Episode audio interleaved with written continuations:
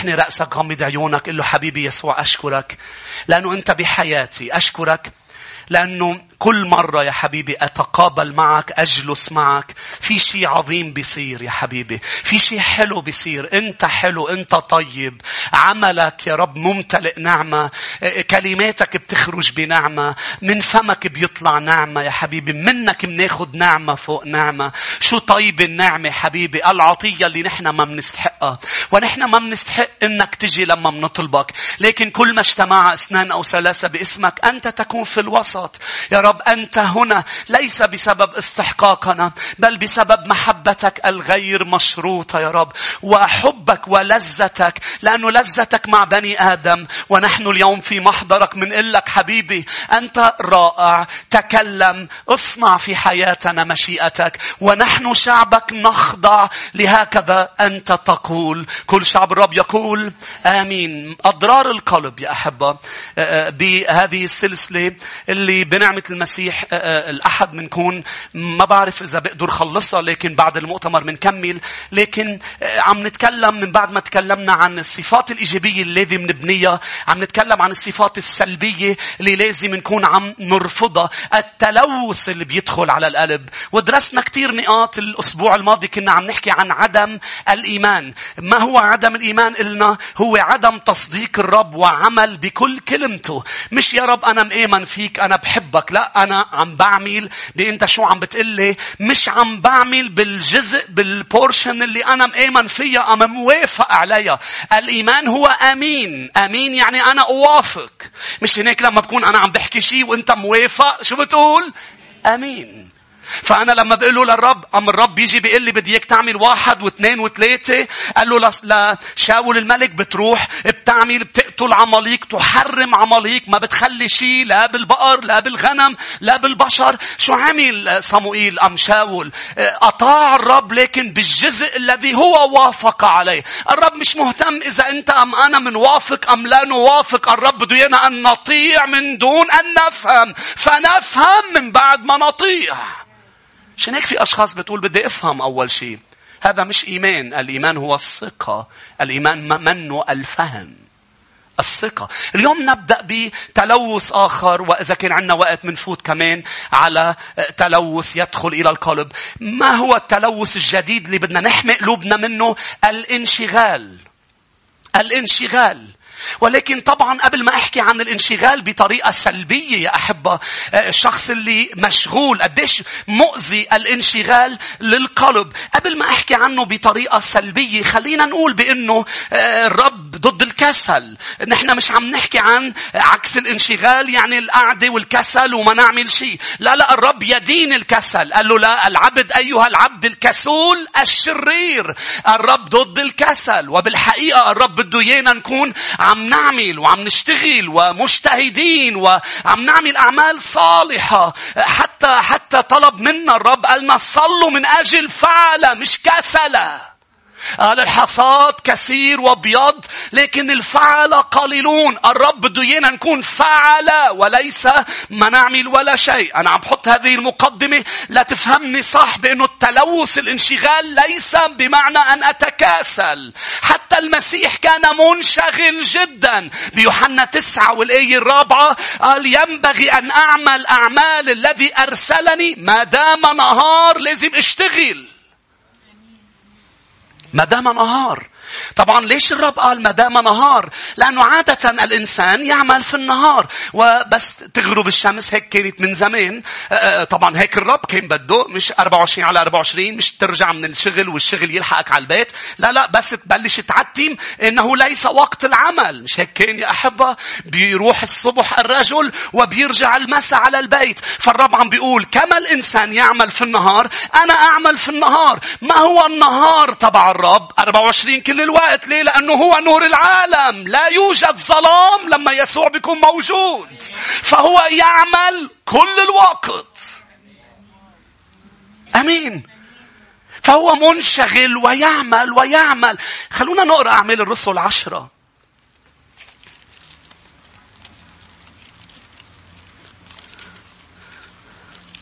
الرب بيعتبر الكسول شرير.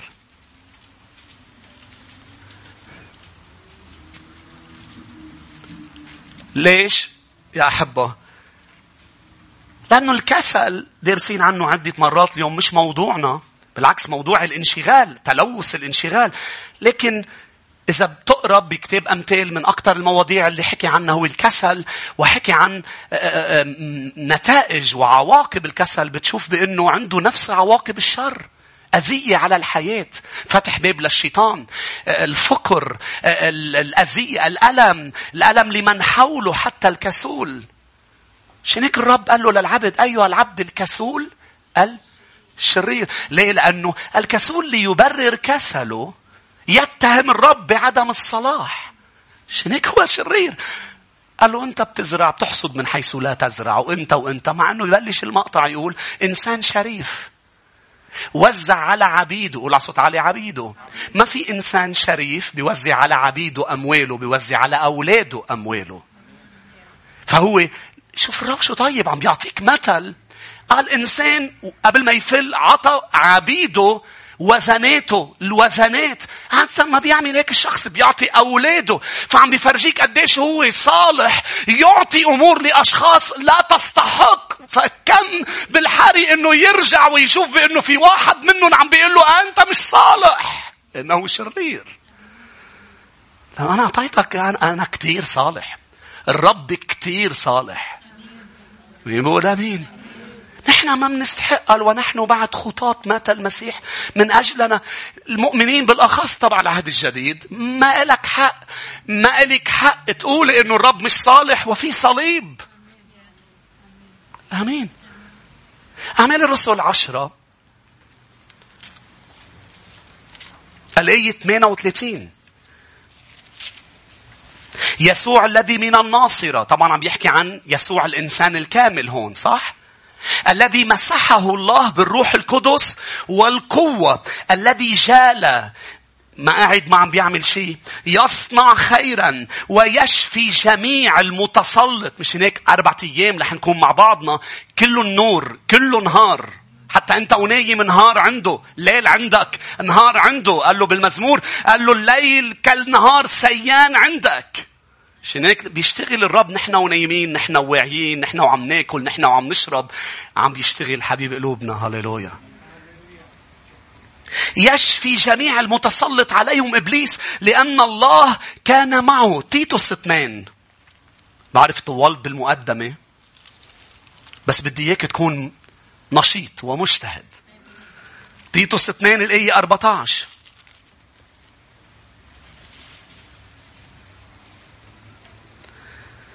الذي بذل نفسه لأجلنا لكي يفدينا من كل اسم. بس الرب بده يفدينا من كل اسم ويترك شعب لإله كسول شعب لا يعمل شيء. لا بالحقيقة يا أحبة نحن صورة للرب على الأرض. نحن نور نحن ملح. لاحظ. ويطهر لنفسه شعبا خاصا غيورا في أعمال حسنة. شعب غيور ليضل يعمل أعمال حسنة. إذا ما هو تلوث الانشغال اللي, اللي بدنا نحمي حالنا منه؟ إنه الانشغال بأمور كثيرة بدل وهذه الأمور الكثيرة ليست الأمور اللي لازم ننشغل فيها. إنه الانشغال بأمور ولكن ليس الأمور الصحية. ليس الأمور اللي الرب بده إيانا ننشغل فيها. مش هناك مثل عن مرتا التي كانت منشغلة. قال يسوع أنت بلقى عشرة أنت مضطربة مهتمة منشغلة بأمور كثيرة بالوقت اللي أنا بدي إياك تنشغلي هلأ بهذا الأمر الواحد. مش إنك هي منشغلة جدا جدا ولكن هذا الانشغال كان تلوث في قلبها ادى بإنه تنزع القعدة تنزع العشاء تلوم أختها تتهم الرب إنه مش مهتم فالرب قال لها مرتا اسمعيني أنا لست ضد الانشغال أنا ضد أنا أنا مع العمل وأعطيتك آيات كثيره لقال لك الرب مع الشغل والعمل ولكن أنا ضد الانشغال بالأمور الخطأ. بأنه تكون مشغول مشغول ولحلك نتائج الانشغال. إنك تكون مشغول بأمور كثيرة ولكن مش مشغول بالأمور الصح اللي لازم تنشغل فيها اللي هي أمور الرب وزنات الرب أعطاك إياها. ماذا يحدث إذا كنا منشغلين أم الانشغال دخل قلوبنا. رقم واحد يدخل الاضطراب الضغط الستريس إلى قلوبنا. مرتا كانت مضطربة مضغوطة تعبانة عم تعمل أمور كثيرة ولكن هالأمور عم بتتعبها. بتقول لي أسيس بس أنا إذا عملت أمور كثيرة حتى لو إذا كانوا أمور صح ما بتعب؟ لا ما بتتعب. إذا بتعمل الأمور اللي مطلوب منك من الرب إنك تعملها وجربها إذا انشغلت بأمور الرب وأمور هو يطلبها بتزيد نشاط وبتزيد صحة يا أحبة بتزيد قوة لما بتعمل الصح. شريك أنا واقف عم بوعظكم هلا. إذا بوعظ يوم ك... بالمؤتمر أربع أيام. طبعا آه، الجسد بده يكون بده راحة. الرب أعطانا جسد للراحة. لكن كل ما بطلع على المنبر وبنزل أنا بزيد نشاط لأنه عم بعمل الأمر اللي الرب بده إياني يكون عم بعمله. فأزيد نشاط وأزيد شبع. تزداد شبع لما بتنشغل بالصح. خليني أعطيك دليل. يوحنا أربعة. يوحنا الإصحاح الرابع.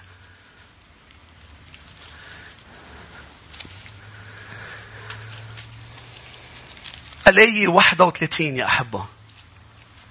الستريس بيجي إنك تعمل شيء مش لازم تعمله أو مش لازم تنشغل فيه. أكيد ما تفهموني غلط يا أحبة. الرب أمر أمرنا نرتاح. حتى لو عم تعمل شيء مطلوب منك بس عم بحكي بقلبها بقلبها تشعر بنشاط لأنك عم تعمل شيء مطلوب منك تعمله موهبتك تعمله بتحب تعمله. بتزيد. نشاط بيوحنا الإصحاح الرابع راحوا يجيبوا له أكل لأنه جوعان بس بشر السامرية بطل جوعان. لما بتنشغل بشيء لازم تنشغل فيه. تشبع مش بتجوع بتزيد نشاط مش بتتعب. كان جوعان شبع كان تعبان ارتاح مع إنه ما رفع اجريه بشر. شي مرة كنت مضغوط وتعبان ومقهور والرب حط بدربك حدا هيك كانت طريقته ليريحك تتبشره. انت وعم تبشره. صار في نشاط صار في شبع صار في راحة لأنك حسيت إنك انت عم تعمل شيء ولازم تكون عم تعمله. لازم تكون عم تعمله لاحظوا يا أحبة بالآية 31 من يوحنا الإصحاح الرابع وفي أثناء ذلك سأله تلاميذه قائلين يا معلم كل التلاميذ مهتمين. بصحة الرب هلا هن ليه بدهم إياه ياكل؟ مش كثير بس مهتمين بصحته، هن مزعوجين لأنه مش فهمانين. ليه عم بيحكي مع مرأة سامرية؟ هو الرب.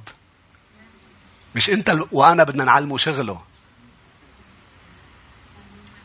آمين. يا معلم كل كله خلصنا من هالموضوع اللي نحن مزعوجين منه. فقال لهم أنا لي طعام لآكل لستم تعرفونه أنتم فقال التلاميذ بعضهم لبعض ألعل أحدا أتاه بشيء ليأكل؟ قال لهم يسوع طعامي أن أعمل أن أعمل أن أعمل طعامي أن أعمل بس مشيئة الذي أرسلني وأتمم عمله. طعامي أن أعمل بس أعمل مشيئة الذي أرسلني. أيضا ماذا يفعل الانشغال يا أحبة مش بس بتعيش باضطراب اضطراب وستريس بتفشل بالاهتمام بصحتك الروحية الاجتماعية العائلية الجسدية لأنك مشغول. وأيضا يا أحبة العائلية بتبطل قادر تهتم بصحتك بكل هذه النواحي. ف... فاللي بيصير يدفشك عليه الشيطان انه لا لازم تهتم بقى. صار لازم تهتم بحالك. لا هيك انت مش عم تهتم بحالك. فبيدفشك على الخطر رقم ثلاثة تبع الانشغال. انك تهتم بصحتك وتهتم بعائلتك على حساب الرب ووقت الرب. لأنه أنا لا لا أسيس أنا صار لازم أهتم بحالي. أربع جمعة أحد كتير. شو كتير؟ ست ساعات بالأسبوع. قد إيه بيضل لك إلك؟ انت هون أنا صار لازم أهتم أهتم بحالي. فبتلاقي حالك بسبب الانشغال عم تعطي الرب اللفت اوفرز يعني البقايا بقايا وقتك. إذا ضل عندي وقت بقعد مع الرب. إذا عندي وقت بقايا نشاطك لأنه أنت منشغل بأمور فأنت تعبان. اللي بيضل من وقت مش هيك كتار بيقولوا لي أسيس كيف بحلها أنا أنا بنام بس صلي. أنا بلاقي حالي بلشت صلي ما بقدر كمل لأنك عم تعطي البقايا للرب والرب بدك تعطيه كل ما عندك. بقايا المال لأنه بيخليك الانشغال لما بفوت على قلبك. تكسر أولوياتك ويصير الرب آخر شيء بالنشاط آخر شيء بالقوة آخر شيء بال... بالمال آخر شيء بالوقت. هول المصادر السماوية اللي عنا هن. هول مش لإلنا الرب أعطانا بس ولدنا. أعطانا هدايا سماوية هي النشاط والمال والقوة. والوقت بالحقيقة. آمين. فالانشغال بيخليك توصل لمحل بج بس بج بطريقة غلط. على طول تحط الرب أم على حساب الرب؟ يصير بدك تعمل أمور على حساب الرب. لأحبة الانشغال خطر. أيضا خطر الانشغال هو نوعية عملنا وخدمتنا بتصير ضعيفة وفقيرة. نوعية. شو معناتها؟ معناتها بتصير مشغول مشغول مشغول بس ما عم تعمل شيء. ما عم تعمل شيء كفعالية كنتيجة وكتأثير. لأنه كترة اللي عم تعملهم مهمين بحسب نوعية مش كمية. نوعية وتأثير ونتيجة اللي عم تعمله على حياتك وعلى حياة من حولك. مثل السيارة، شايفينها السيارة اللي بت... انت بتقول هيدي طيارة بدها تطير، هي اللي بتعمل أصوات بتضل محلها؟ بيكون واقع واحد بتقول انت هيدي هلا بدها تطير صوت على الفاضي. تعب انشغال انشغال انشغال. بس لا فعالية لا تأثير لا نتيجة. خطر أيضا من الانشغال يا أحبة على القلب. هو تضييع الفرص السماوية والأبواب المفتوحة. الرب إلهنا هو إله الفرص. شو بيعمل الرب؟ كيف بيشتغل بحياتنا؟ بيفتح فرص، بيفتح أبواب، بس معظم الوقت شو بيعمل الانشغال؟ بيخلينا نأجل، ولما يجي الوقت نقول يا رب أنا هلأ جاهز، شو كنت بدك؟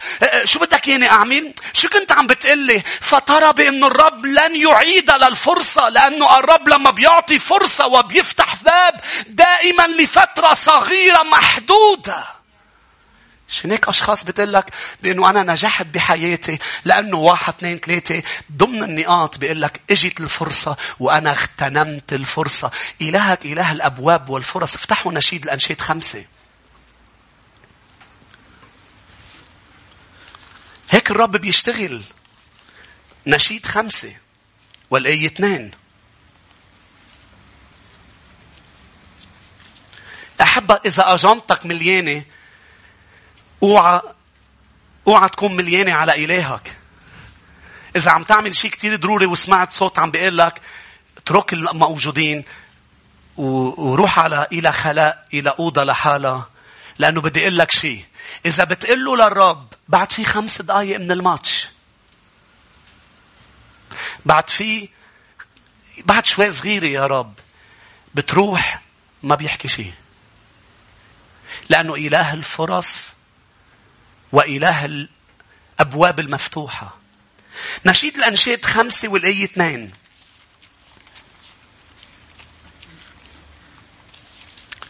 وتقول لي خلاص بتسكر على الآخر؟ لا إله الفرص الجديدة. بس اللي ضاع ضاع.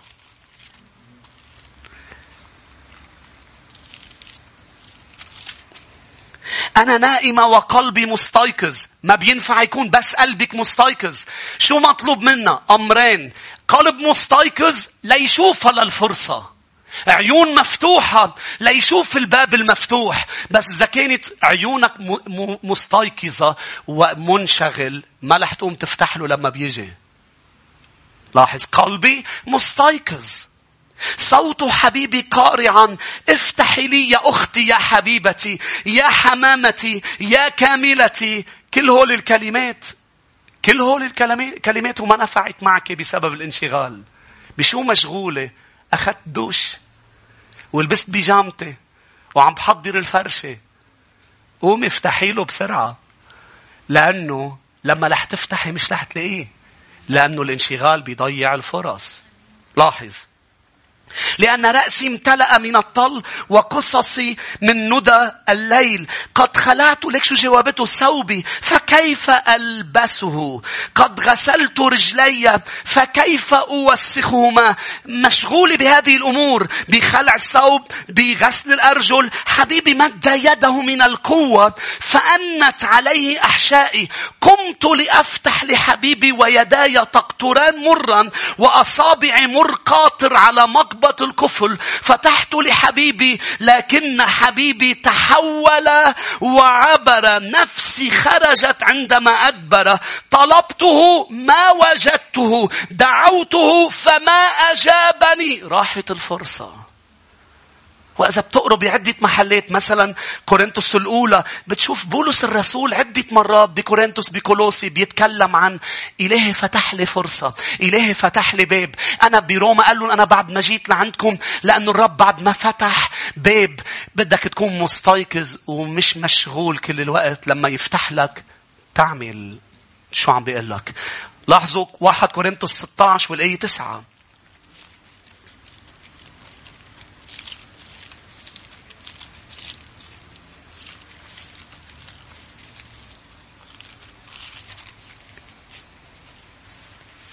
لأنه قد انفتح لي باب عظيم. انفتح لي باب عظيم فعال. ويوجد معاندون كثيرون انفتح لي باب عظيم ويوجد معاندون كثيرون. ألم يكن فيليبوس منشغل بقلب بقلب السامرة عم ببشر وعم بيصنع أمور عظيمة؟ ألم يكن منشغل؟ ولكن يا أحبة لما الرب طلب منه أنه يترك النهضة ويروح إلى الصحراء لأنه في في رجل خصي ماشي هنيك بالعربي تبعه ألم يترك كل شيء؟ كيف استطاع أنه يترك الانشغال؟ لأنه انشغال بالأمور الصح. وأجته فرصة. كيف بدي أترك أنا هول؟ كيف بدي أترك أنا هول المية؟ المية الميتين الخمسمية؟ اللي عم يتبشروا واللي عم بيصير في عجايب. وروح كرمال واحد. هيدا الواحد فتح باب على أثيوبيا كلها إنها تعرف المسيح بسبب هيدا الواحد. أنت ما تركت مية كرمال مشي. أنت عملت شو قال لك الرب؟ فتح لك باب على كل أثيوبيا. فتح لك باب على كل الحبشة. إنه خصي الحبشة. لما بتقرأ تاريخ بأنه هذا أصبح من رجالات الرب اللي بسببه صار في كنائس بالحبشة كلها. لأنه فيليبوس كان مطيع وقال له للرب ما قال له للرب مش شايفني مشغول؟ أنا مشغول. ويا رب يا أحبة ما فينا نتروحن على الرب. نقول له أنا أنا كمان مشغول بملكوت بأمورك. لا ما هو اسمه ملكوته. وعلينا أن لما بيفتح باب لما بيعمل شيء أن نطيع الرب. أيضا ماذا يفعل الانشغال وخطره؟ بيخلينا ما نقدر نقعد ليش لازم نقعد ونهدى أوقات؟ لأنه حالتنا الروحية كل فترة وفترة بدها تقييم. بدها check up. يا أحبة مثل جسدك بده كل ست أشهر أم كل سنة بيقول لك الحكيم check up لتشوف الفيتامينات تبعك شو ناقص. شو صاير بهالجسم من جوا ليكونوا عم بيعملوا العلاج المسبق قبل العلاج الحماية. أيضا حالتك الروحية. الشيطان بده مشغولين كل الوقت لكي لا نقيم نقيم حالتنا الروحية ولا نحمي أنفسنا من أمراض روحية قبل ما ننصاب فيها بسبب نقص أمور روحية في حياتنا. منشغل. منشغل. الانشغال بيخليك حتى لو كنت بالكنيسة عم تفكر بشيء أنت منشغل فيه فمش قادر تكون مية بالمية بالمطرح اللي أنت موجود فيه لتتمتع وتاخد مية بالمية من شو عم بيصير. وعادة لما بتسهى بأفكار بيكون هون الرب عم بيعلن لك عن أي فيتامينات روحية ناقصة فيك. check up روحي. نحن مطلوب منا رسالة كورنثوس الثانية الإصحاح 13 مطلوب منا كل فترة وفترة نعمل check up روحي. نفحص حالنا. 2 كورنثوس 13 5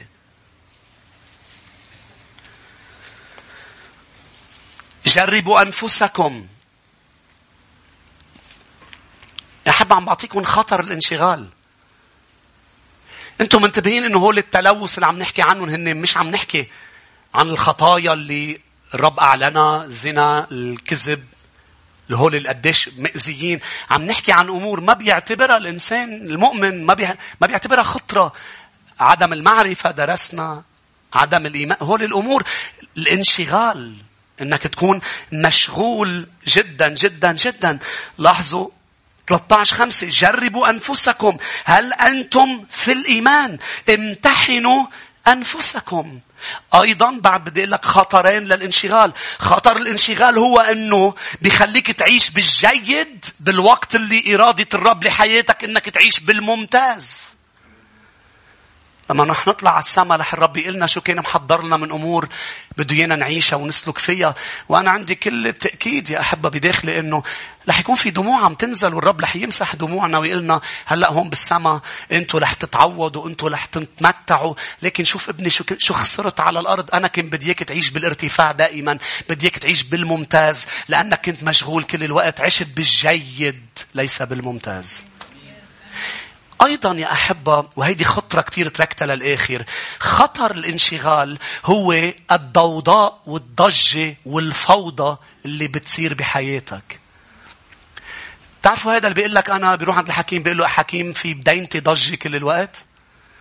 في أصوات في ضجة كل الوقت ضوضاء وضجة وفوضى. بتصير حياتك اوفر كراودد لدرجة بأنه مش عم تتمتع بأي رحلة أنت أنت رايح عليها أنت رايح من نقطة ألف لنقطة ب. الحياة متعلقة برحلة يا شعب الرب. فبتصير أنت مليانة حياتك بضجة وعجقة بأغراض وبأصوات وبأشخاص وبنشاطات. لدرجة أنت مش عم تتمتع ولما بتحط ضوضاء وضجة وفوضى. وبتحط شو نتيجة هذا الموضوع في شيء بالإنجليزي بيقول بيقول emotional baggage. يعني بتصير أنت محمل بعواطف ومشاعر مختلطة.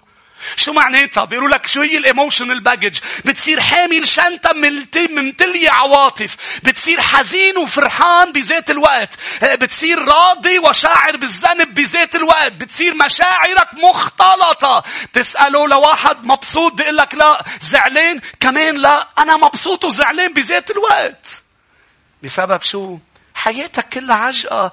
فجأة بتصير حامل مجموعة عواطف. أنت وأنا لازم نشعر شعور واحد بنفس الوقت. كيف ممكن إنسان يشعر بالفرح والحزن بنفس الوقت؟ هو الشخص اللي منشغل كل الوقت. تقعد حتى أنت وقاعد ما بتحس مبسوط. حتى أنت وعم تنبسط مبسوط وزعلان بذات الوقت. في شعور بالداخل مليان بالمشاعر المختلطة. أمين. مثل مرتا مبسوطة أنه يسوع بالبيت. بس زعلانة ومضطربة مرتاحة وتعبانة اختلاط بالمشاعر يا أحبة. هذا اللي بيعمله الانشغال ما بيخليك تتمتع لكل شيء وقت في وقت لنحزن في وقت تحت الشمس لنضحك في وقت لنبكي في وقت لنرقص في وقت لنعانق في وقت لنكف عن المعانقة في وقت لنبني في وقت لنهدم. لكن الانشغال بخلينا إنه نكون نحن كتير عم نعمل أمور كتيرة بس مش عم نعمل اللي لازم نعمله. بخلينا نحمل شنطة مشاعر مختلطة. فلا نتمتع بالأشخاص ولا بالأشياء بل معجوقين بالأشخاص. الأشخاص والأجياء. آمين. كيف منعالج الانشغال يا أحبة قبل ما نروح إلى نقطة أخرى. رقم واحد يا أحبة حدد أولوياتك.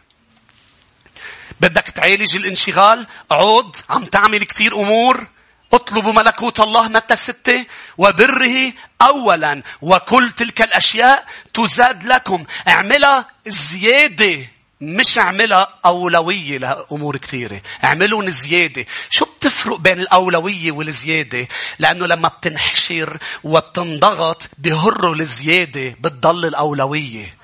مش هيك إذا أنت حاطط أشخاص وأمور وشغل ونشاطات أولوية وحاطط الرب يزاد لك. وهلأ ماشي الحال. حاسس حالك بأنه أنا عم بعطي مجال للرب عم بقعد مع الرب. أنا مشغول بأمور كتير بس عاطي وقت للرب. اللي رح يصير يا أحبة لما بتنحشر شوي لما بيجيك مثلا أعطيك مثل شخص بيجي عنده فحص بالمدرسة بالجامعة شخص عنده بروجي بالشغل بتلاقيه دائما بيهر الزوائد من حياته بيضل الأولوية مش هيك في أشخاص بتبطل تقعد مع الرب لأنه مشغولة لأنه الرب هو الزوائد انت هون ليش ما عم نشوفك أخي فلان؟ لأنه هالفترة أنا مشغول. شو صار معك تا مشغول؟ عندي projet كبير عم بعمله. okay. شو شحلت من حياتك الرب؟ الإنجيل؟ الكنيسة؟ بالوقت اللي كان فيك تشحل غير أمور. طب ليش شحلت هيدي قبل هيديك؟ لا لا قسيس أنا ما شحلتها هرت لحالها لأنه الملكوت أولا والأشياء تزاد مش هيك هول الأشياء اللي عم تنزاد حتى من زادة أنتوا هون حتى الأشياء من زادة بأولويات مختلفة عن الثانية مش هيك بتبلش تهر لي بالآخر الأولويات. يعني أنا مثلا أولويات بحياتي أمور كثيرة زيادة بعد الرب في أمور مرتبة كمان بأولويات. مثل مثلا آه، من فترة بلشت قرار قرار من بعد بعض الأوجاع الجسدية أني بلش أعمل رياضة. هيدي صارت من بعد الرب وكنيسته وملكوته صارت ضمن أولوياتي. مش هيك؟ لما بيصير عندي أمور اليوم أنا كنت بالنادي مع أنه أنا كثير عم بحضر للمؤتمر. هر أمور بهالفترة من حياتي لكن بقلب الأمور اللي هرت ضل الأولويات. مين عم يفهم علي؟ لأنه بحالتي أنا الرياضة هي للصحة أنتوا هون مش للعضلات مع إنه يعني مع إنه ما فيني خبيهم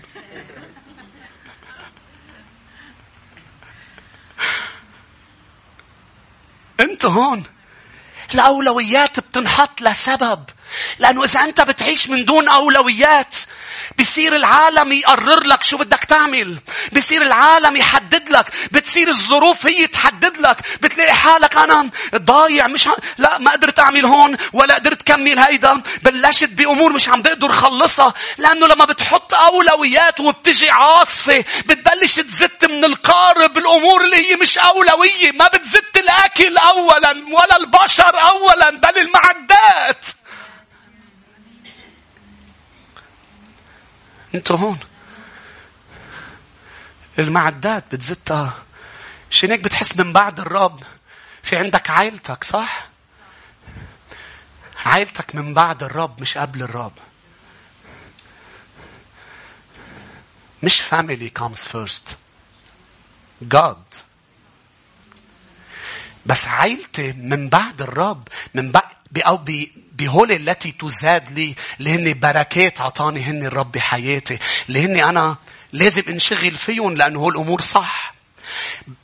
في بحطهم بأولويات محددة محددة. شنك هن هالقد مهمين من وراهم في شيء مهم. فبتجي العاصفة ما بتهر علاقتي مع عائلتي بل بهر أمور أخرى. تحت تحت. مين بيقول أمين؟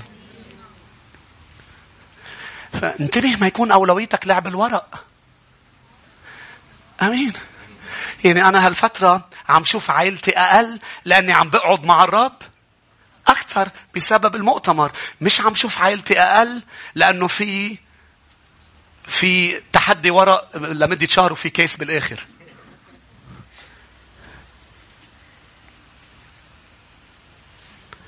لأنه الورق مش عم بقول الورق آه انت عم تخطي بس بيجي تحت. بس هول كلهم اسمعوني أحبة كلهم هول بعاد عن ملك المجد ورب الأرباب. هو بالمركز الأول والثاني ما تحط شيء ثاني حط الرب الأول لعشرة ومن بعده خلي يكونوا 11 لما حدا يقدر ينافس على مركز الرب الأول بقلبك. أحب الرب إلهك من كل قلبك كل نفسك وكل فكرك ليكن الرب أولا. هللويا. أمين. فقديش مهمة حدد الأولويات. بس تحدد الأولويات ما بيقدر الانشغال يلاقي له محل بقلبك. ليه؟ لأنه الانشغال يا أحبة بيتلاشى بتعرفوا كيف؟ إنك تكون مشغول بالأمور الصح. الانشغال ما بيلاقي محل ما بيلاقي له محل بحياة مشغولة. كيفني معكم؟ آمين. ليش أنت مشغول مشغول بالأمور الصح اللي الرب دعاك لها اللي الرب عم يطلبها منك. فبتلاقي بأنه مش عم بيلاقي له محل. رقم اثنين أيضا نتعامل مع الانشغال ونعالجه بالإهتمام. time management يعني إدارة الوقت بطريقة صحيحة. بعد الأولويات دغري مش بس بدي أحطهم بدي دير الوقت بطريقة صحيحة. يا أحبة الوقت إذا ما بتديره بيديرك. شو رح تعمل بكرة؟ ما بعرف الوقت بيقرر. رح تعمل هيدا الموضوع ما بعرف إذا لحقت إذا ضل عندي هيدا شو اسمه؟ مش time management الوقت عم بيديرك لإلك. time management هو مش بعالم ال business وب... لا لا هو بالكتاب ما بس كل شيء بالنفس علم النفس والبز... كله اخذينه من الكتاب افسس الستة بيقول آه، انت عيشوا بتدقيق اسلكوا بتدقيق لأنه الوقت لازم تفدوه لأنه الأيام شريرة افدوا الوقت افدوا الوقت افدوا أول تعبير بيحكي إنه الوقت حقه مصاري لأنه بيعلموك إنه الوقت حقه مصاري وإذا ضيعته ما بيرجع حتى أغلى من المصاري. شو يعني تفتدي شيء؟ يعني تعيد شراؤه. آمين. يعني السنين اللي ضاعت ما بقى تضيع وقت. فدي الوقت. بلش اشتغل بطريقة إنه أنا أنا عندي بهذا الوقت بعمل هالموضوع بهالوقت بعمل هذا الموضوع. رقم ثلاثة إذا بدكم تقروها قروها أحبة بأفسس الإصحاح الخامس الآية 15 و 16 ثلاثة بسط حياتك. بالماضي كانت الحياة بسيطة. بسيطة جدا جدا. بسطها رجع بسطها. وإحدى بساطة الحياة تعرف شو اللي بيعجق لك حياتك؟ إنك ما تشوف شغلك تقرر تشوف شغل الآخرين. أنت شغلك لحاله كتير. فأرجوك سامحوني على التعبير شوف شغلك. لما بتقرر إنك تشوف وتتحشر بأشغال الباقيين إنت عم بتفوت الانشغال لقلبك افتحوا رسالة تسالونيكي واحد تسالونيكي لصح الرابع إذا انشغلت بالآخرين ما بتعمل شغلك. فبلش بسط حياتك بأنك تقول إجا الوقت اهتم بشؤوني الخاصة. واحد تسالونيكي الإصحاح الرابع.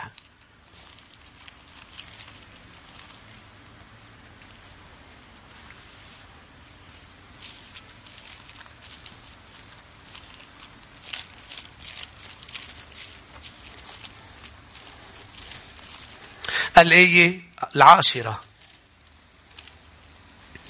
فإنكم تفعلون ذلك أيضا لجميع الإخوة الذين في مقدونية كلها. إنما أطلب إليكم أيها الإخوة أن تزدادوا أكثر. عم تعملوا أمور صحيحة. اعملوها أكثر.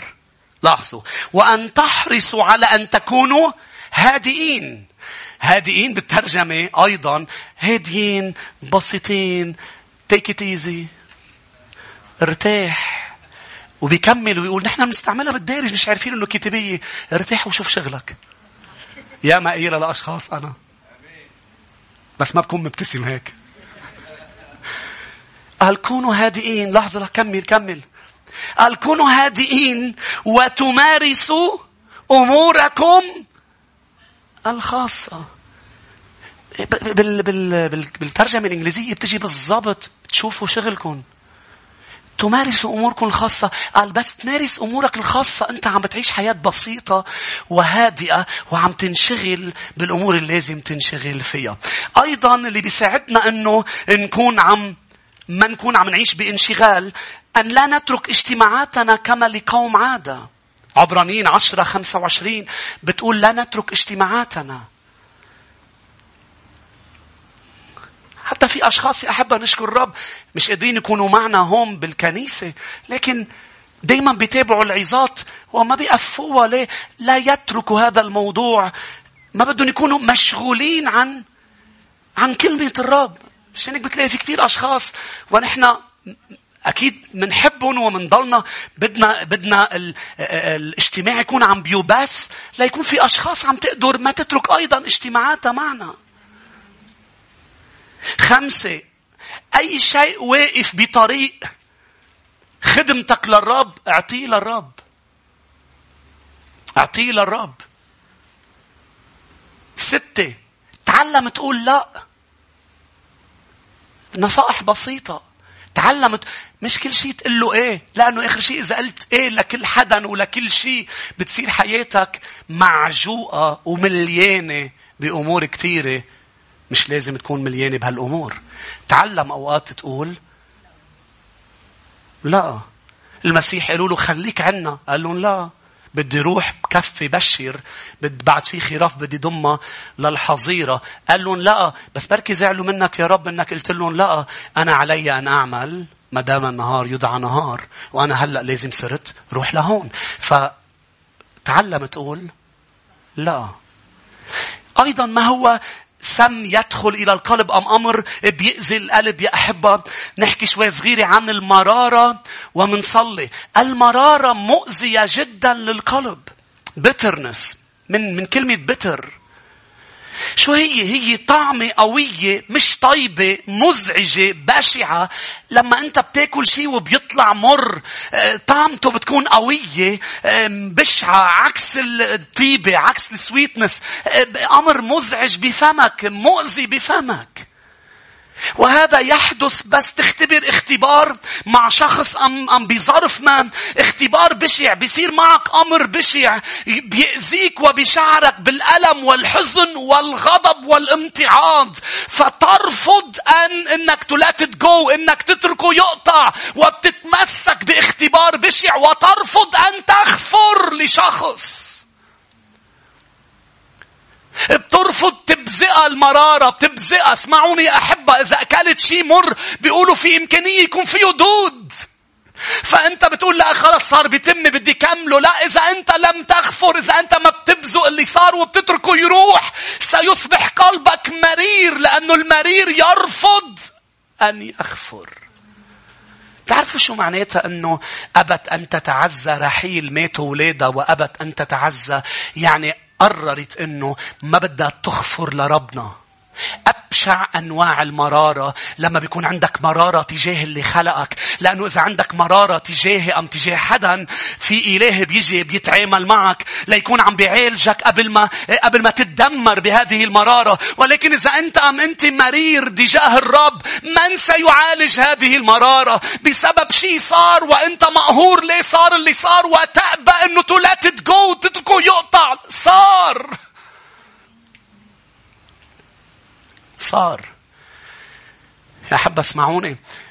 أه، كتار بيقولوا له للرب ليه سمحت يصير بحياتي هيدا الشيء اللي صار وأنا معك؟ أنا مؤمن. ليه سمحت يصير هذا الموضوع وأنا معك؟ بالوقت اللي لازم تشكره للرب إنه صار اللي صار معك وهو معك. رح أرجع عيد. في كثير أمور بحياتنا صارت. يا ريت ما صارت صح؟ في أمور بشعة من ظروف. في أمور بشعة صارت من بشر كنا بنتمنى أنه ما تصير. بس صارت. خليني أقول لك وأقول لك صارت كمان مع غيرك. وهي رح تضل تصير. أنت مش مقصود يا مرير. المرير بيعتبر إنه الموضوع شخصي وفي حدا حاطه براسه.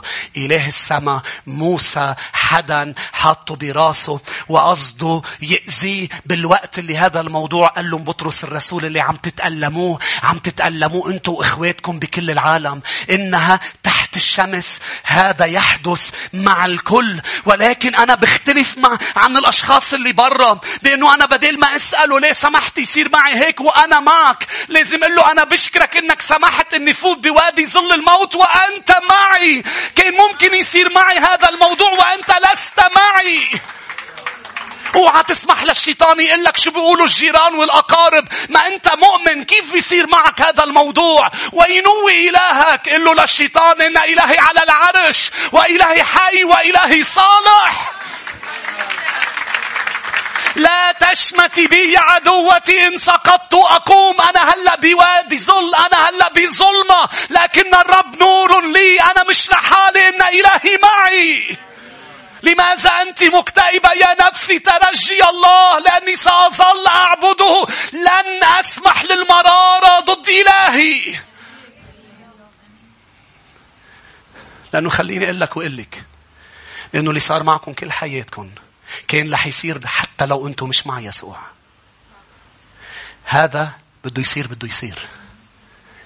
ما سمعتوني رح ارجع عيد. اللي صار معك ما صار معك. لأنك مؤمن والشيطان بك مش كل شيء تعتبره بأنه إلهك تخلى عنك وسمح للشيطان بدري شو يعمل. لا في أمور نحن بعالم بعالم مخروب. نحن مش بعالم صح.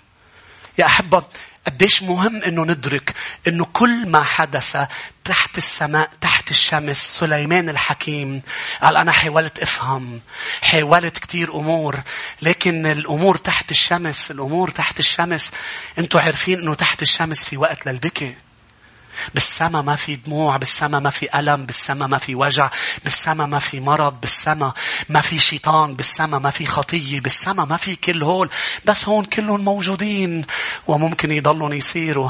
بس الفرق بأنه أنا عم بيصيروا وإلهي معي. شريك أنا مش رح أسمح للمرارة. مش رح أسمح للمرارة أنها تفوت على قلبي.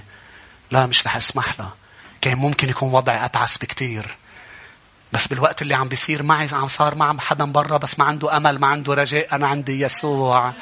أنا عندي أمل وعندي رجاء. مش بس هيك. طب طب عندك أمل ورجاء وإيمان إنه الرب بيعمل شيء؟ إيه. طب ما عمل شيء. إيه بس حولها للخير. أوقات بيعمل شيء. أوقات بيحولها للخير وبيطلع منها شيء عظيم. مثل ما عمل مع يوسف ما حماه من البير بس كان معه بالبير. ما حماه من السجن بس كان معه بالسجن. آخر شيء طلع البير والسجن ضمن خطة الرب ليوسف. هاليلويا. رح يجي وقت وتقعد على العرش. إذا مش هون على الأرض فوق بالسماء ولما رح تقعد على العرش رح تطلع لورا وتقول هلأ فهمت ليش صار اللي صار.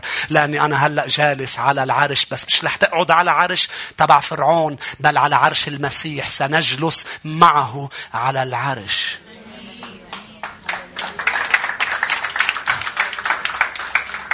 ما تركز على اللي عم بيصير معك ركز على اللي معك.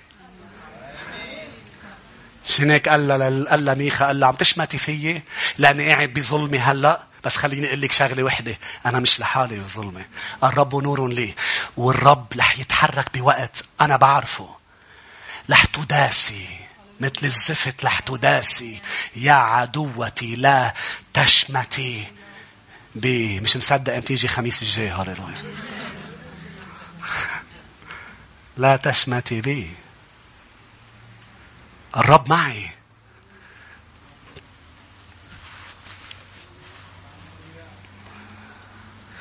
المرارة. تعطوني شوية وقت.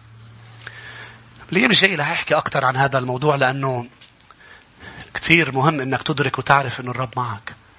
هذا كور هذا هذا أساس كل شيء. الرب معي. الرب معي. استخدمت الكلمة كلمة مرارة بكثير محلات بالكتاب المقدس. مثلا برؤيا عشرة عشرة قال له قال له يوحنا خذ كل هالكتاب. الكتاب كان إعلان دينوني على الناس موت وألم. قال له خذ كل هالكتاب. إمتى أكلته كان طيب على تمي لأنه شو ما كانت نتائج كلمته للرب حتى لو كانت كلمة فيها دينونة. طيبة كتير لإلنا بس بس تفوت لجوا وتصير جوا. نتألم لأنه ما بدنا هالشي. يا ريت ما بيصير اللي رح يصير. بس هو هو مش الرب هيك بده مش الرب هيك بده. بس هذه نتيجة زرع وحصاد مثل ما صار بسدوم وعمورة. قال صار مرا في داخلي مرا في داخلي. خليني أقول لكم بعد إيه يعقوب الإصحاح الثالث.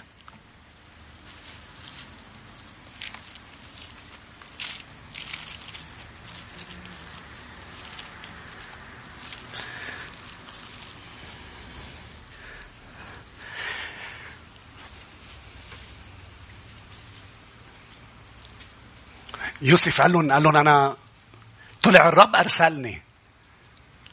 حبيبي يوسف. بتكسرت يا يوسف.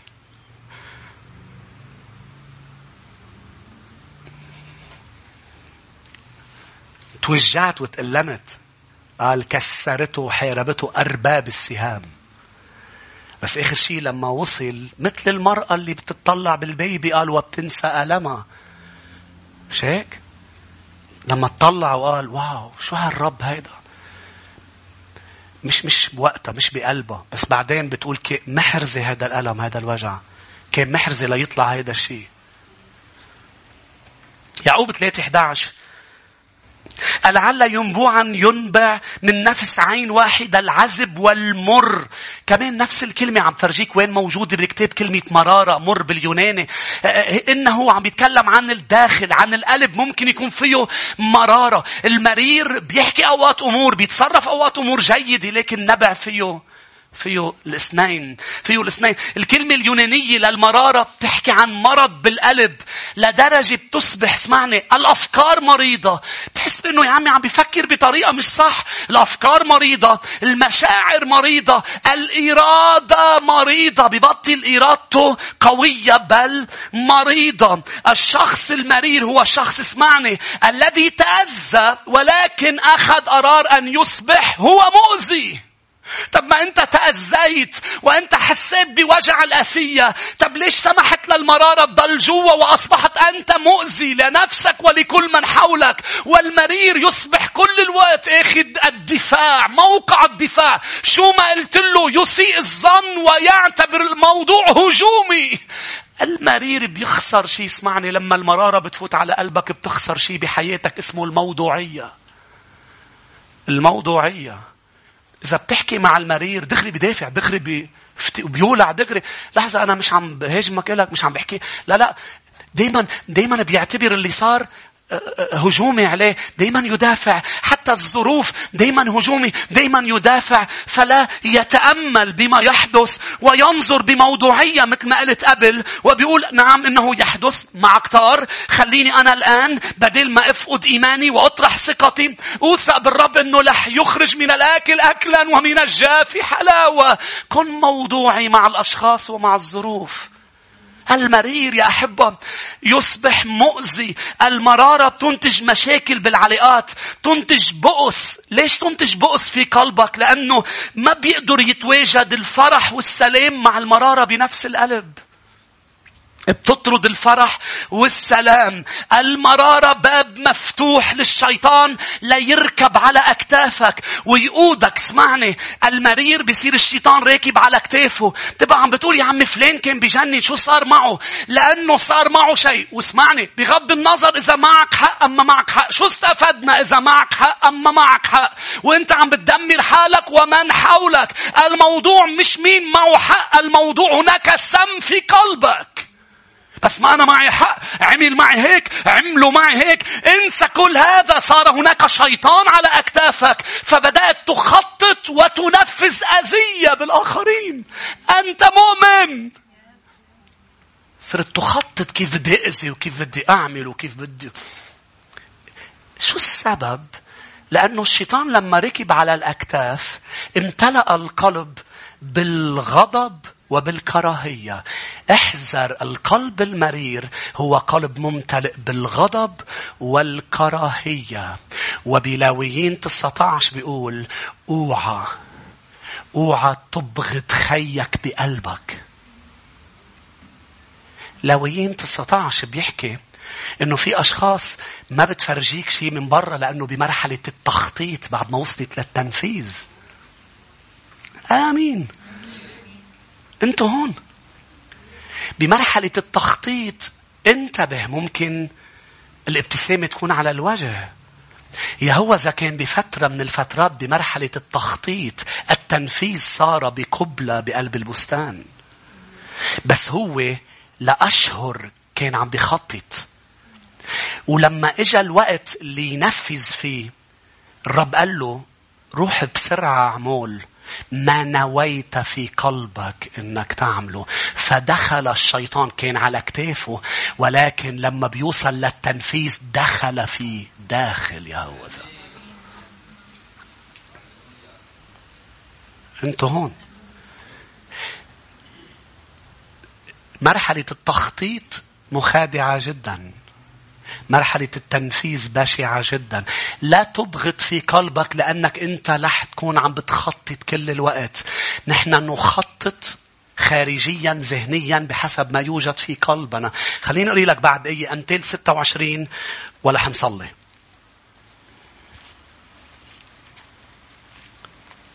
أمثال 26 لويين إذا بدك تقراها لويين 19 17 لا تبغض أخاك في قلبك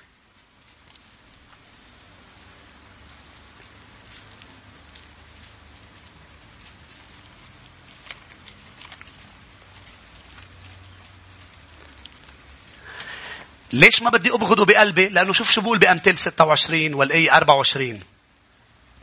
بشفتيه يتنكر المبغض. يعني ممكن المبغض يقول لك يا حبيب قلبي. يا حبيبي. أحبة بالماضي بالماضي شرحت لكم عن داود ويونسان. تتذكروا؟ كل الناس بتفكر إنه يونسان حبيب قلبه لداود. لكن يونسان هو الصديق الذي خان داود. خمس مرات شاول عرف وينه داود بالضبط وين. ثلاث مرات منهم بس يونسان بيعرف وين داود. حتى لما بندرس باللغة الأصلية لما عملوا عهد مع بعض لما بندرس الآيات الأصلية ندرك بأنه يونسان كابنه لشاول كان داود بعد ما ملك جبره الآيات العبرية بتفرجي. إنه جبروا لداود بدك تعمل معي هاد. أنت حبيب قلبي نحن نحب بعضنا. لأنه يونسان يا أحبة. كان عم بيخطط إذا بابا ربح بطلع أنا بطلع أنا مح إذا بابا مات آه، آه، بطلع أنا الثاني بعد داود. إذا بابا ربح أنا بكون وريث العرش. كان عم بيحاول يشتغل على الميلتين. مش هيك داود قال حتى صديقي الملازم لي الآكل من طعامي رفع علي عقبه. مش هيك؟ مش كتير تاخد على علاقتهم وتقول ليك بحبوا بعضهم.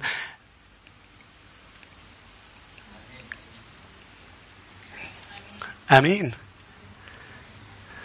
حتى في مرة من المرات قال له قال له داود أنت عامل عهد معي. بالاخر وقف بصف شاول بيه ومات. قال له أنت عامل عهد معي. من بعد إذا ربحت أنت يا داود أنا بصير الثاني أنا بصير الثاني انتبه من اللي بيقربوا منك لأنه بدهم يصيروا شيء. أم بدهم شيء منك. لأنه الصداقة هي صداقة صداقة محبة مش صداقة مصلحة.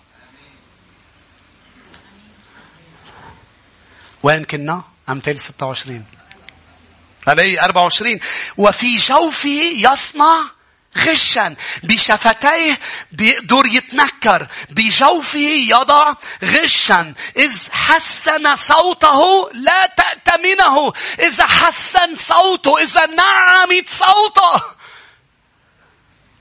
حبيبي انتبه لا تأتمنه من هو اللي ما بيأتمنه اللي بتشعر بداخلك إنه في عنده مرارة في عنده غضب في عنده كراهية. ما تأتمنه إذا نعم صوته ابتسم وحكي كلام حلو. ما تأتمنه لأنه إنه بمرحلة التخطيط. بل ائتمن الشخص الذي من الداخل يوجد محبة. ليس من الخارج. كمل يا أحب الآية. لأن في قلبه سبع رجسات. من يغطي بغضة بمكر يكشف خبثه بين الجماعة. مثل ما كشف خبثه يهوذا بين الجماعة. يا ريت بنوقف مع بعض يا أحبة فريق ترنيم يا ريت بنطلع لا حد بنكمل نحكي عن المرير ومننتقل إلى نقطة أخرى. لكن إذا أنت تشعر أولا بأنه في انشغال في عجقة بحياتك.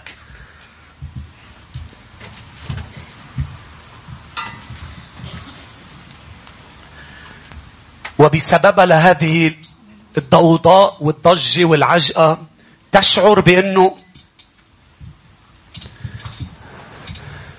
ما في فرح حقيقي سلام ما في نشاط ما في قوة.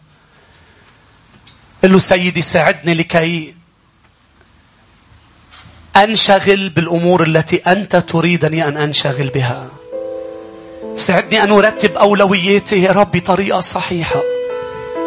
ساعدني أن أجلس وأعمل فحص تشيك أب لروحي. هل أنا ما زلت أؤمن؟ ما زلت مصدق الرب؟ ما زلت خاضع للرب؟ هل هناك ناحية في حياتي مش عم ترضي يسوع؟ أعمل تشيك أب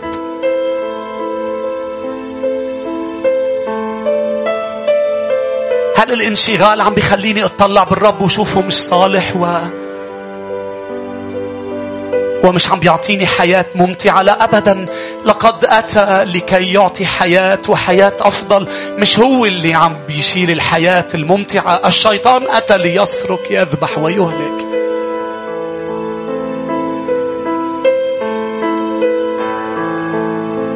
الرب لا يريدنا نعيش بكسل لا يريدنا أنه ما نعمل ولا شيء.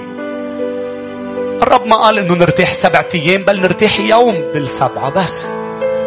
الرب بده نعمل بجد وباجتهاد ولكن بأولويات صحيحة. هو أولا هو فوق الكل. الرب يسوع فوق الكل.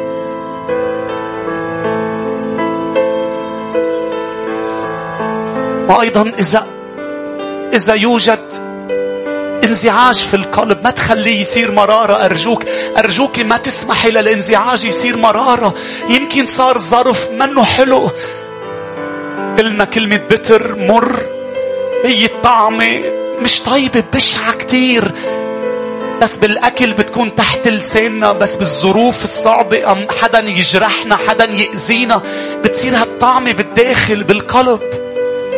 ما نسمح لها تضل لازم نرفضها لازم نرفضها ونغفر ونترك الأمور تكمل الحياة تكمل ليش؟ لأنه إبليس يريد أنه يكون قلبنا ممتلئ بالمرارة أنه ننأذى بدل ما ننشفى نصير نحن عم نأذي آخرين ونأذي حالنا أكثر لا الرب بده إيانا نعمل نعمل إعادة تأهيل. نجي لعنده نقول له يا رب اشفيني. أنا أنا من إذي. أنا اللي صار اللي صار جرحني من الداخل. لكن لن أقبل.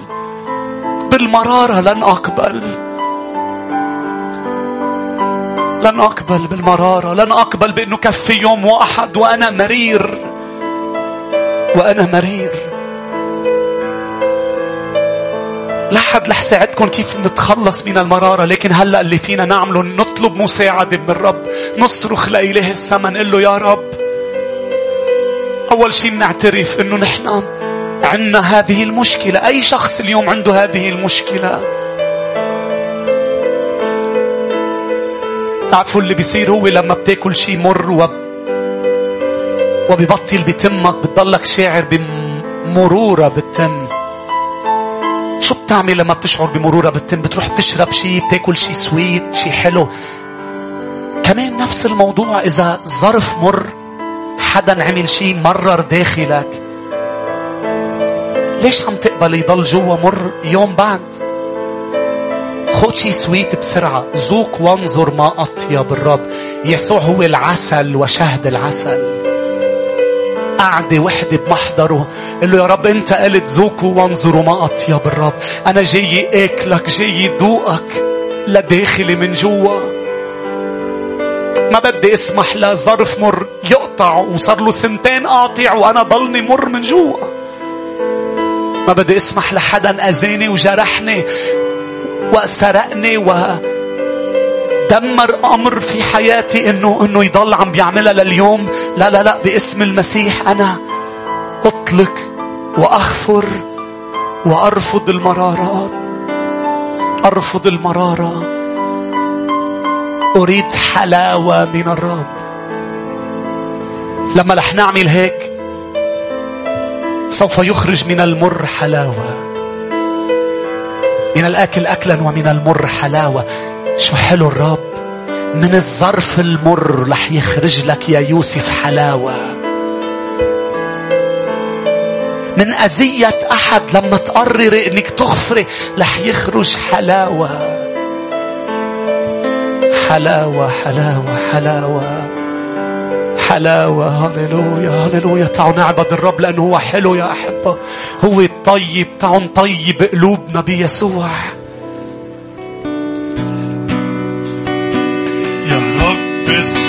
صلاتي بدل مستجيب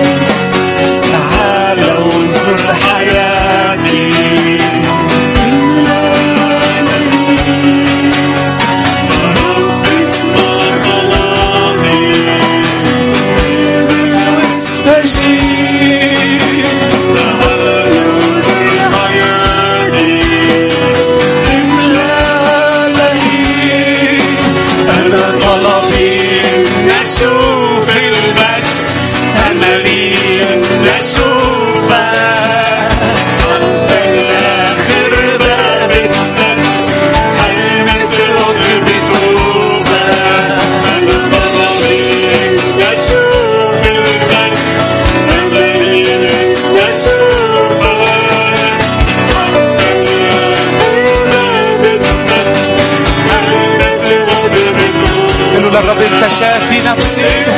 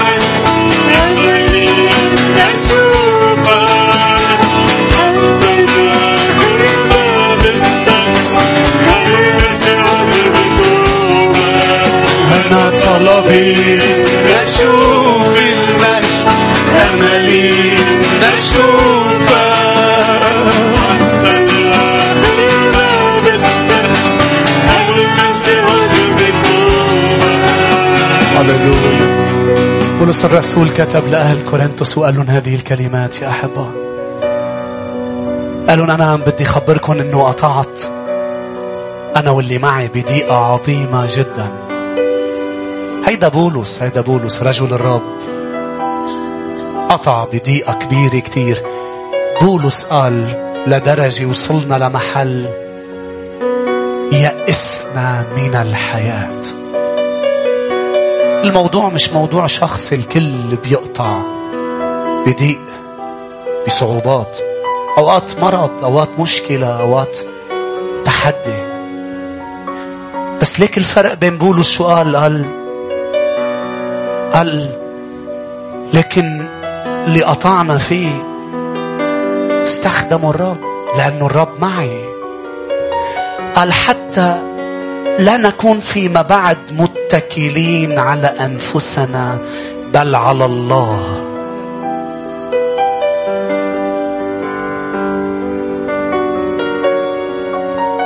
الرب استخدم الضيقه العظيمه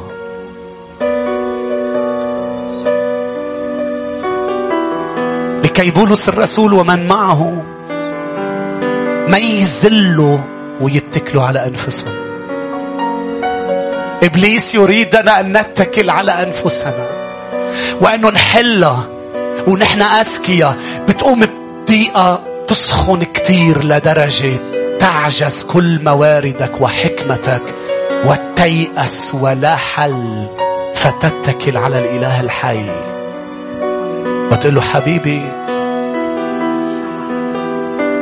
أنت كل ما لي فيو جيبك الرب. أنا أكثر من كافي الذي أنقذنا من فم الأسد. الذي سيكمل أن ينقذنا.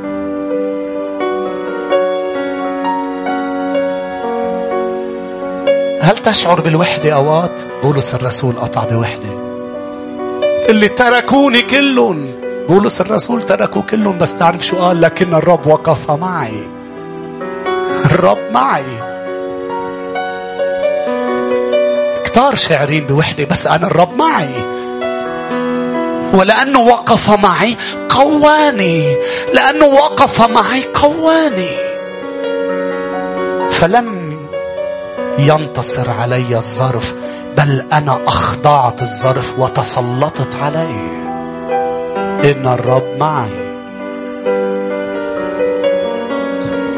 غمض عيونك وقل له سيدي أشكرك.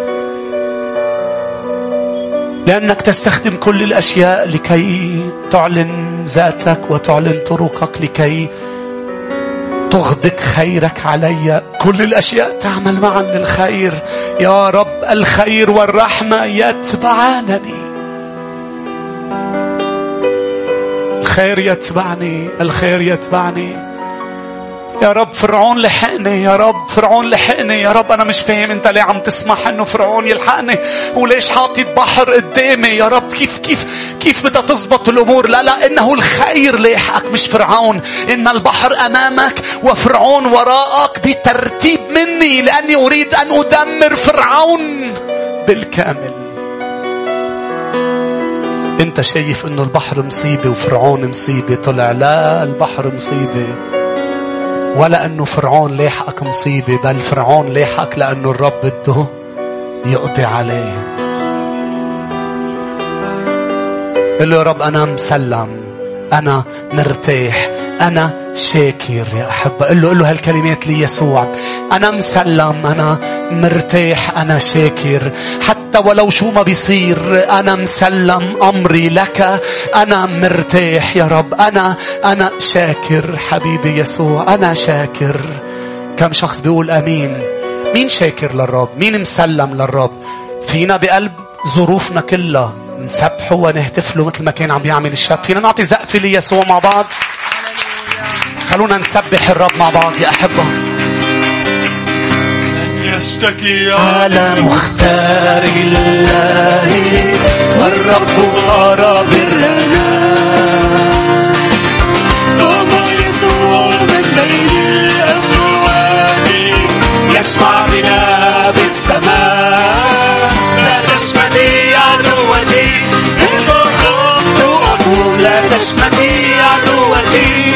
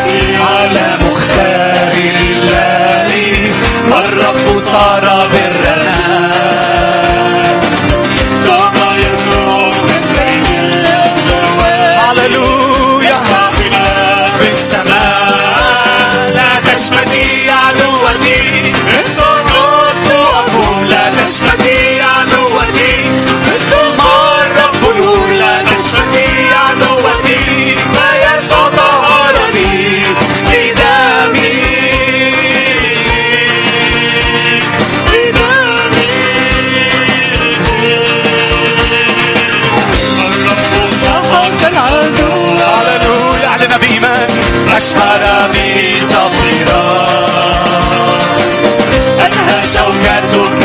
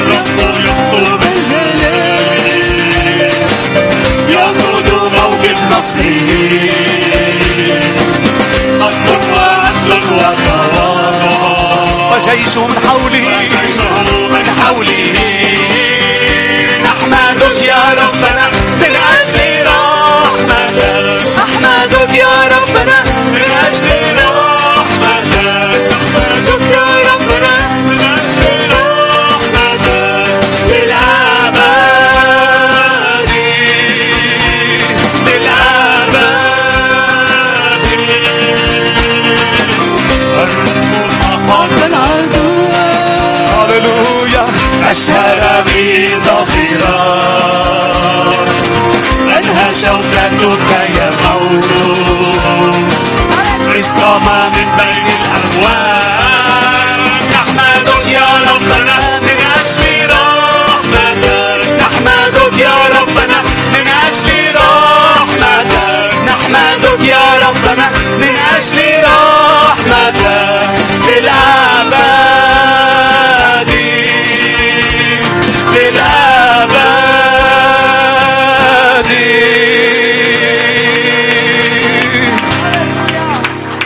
هللويا نحمدك يا ربنا من أجل رحمتك. نحمدك يا ربنا من أجل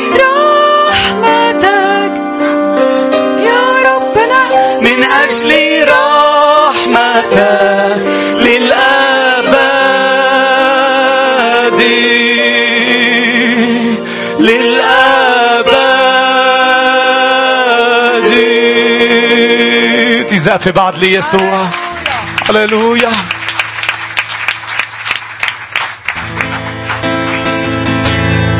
يلي مدي بدلي وشايل كل أحمالي بالسماء فيا عمري ضاع اشتريته قلبي تهوي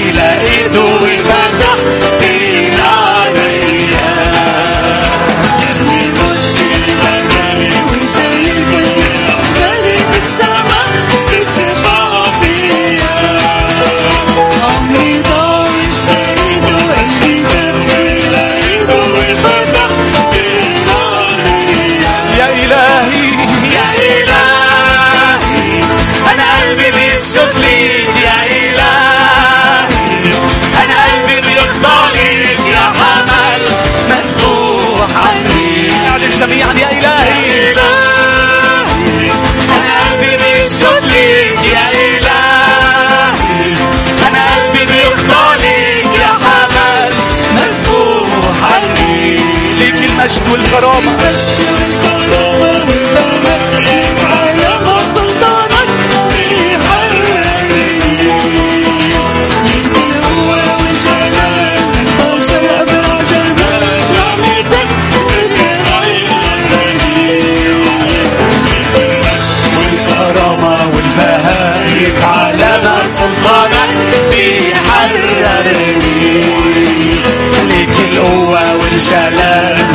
Arkadaşlar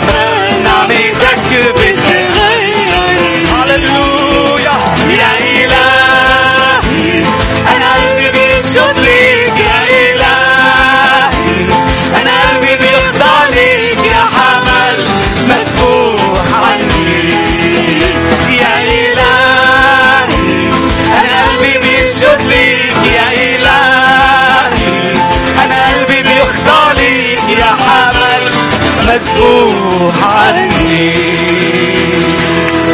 هللويا. ليباركك الرب ويحرسك ليضيء بوجهه عليك ويرحمك ليرفع الرب. وجهه علينا جميعا ويمنحنا سلاما.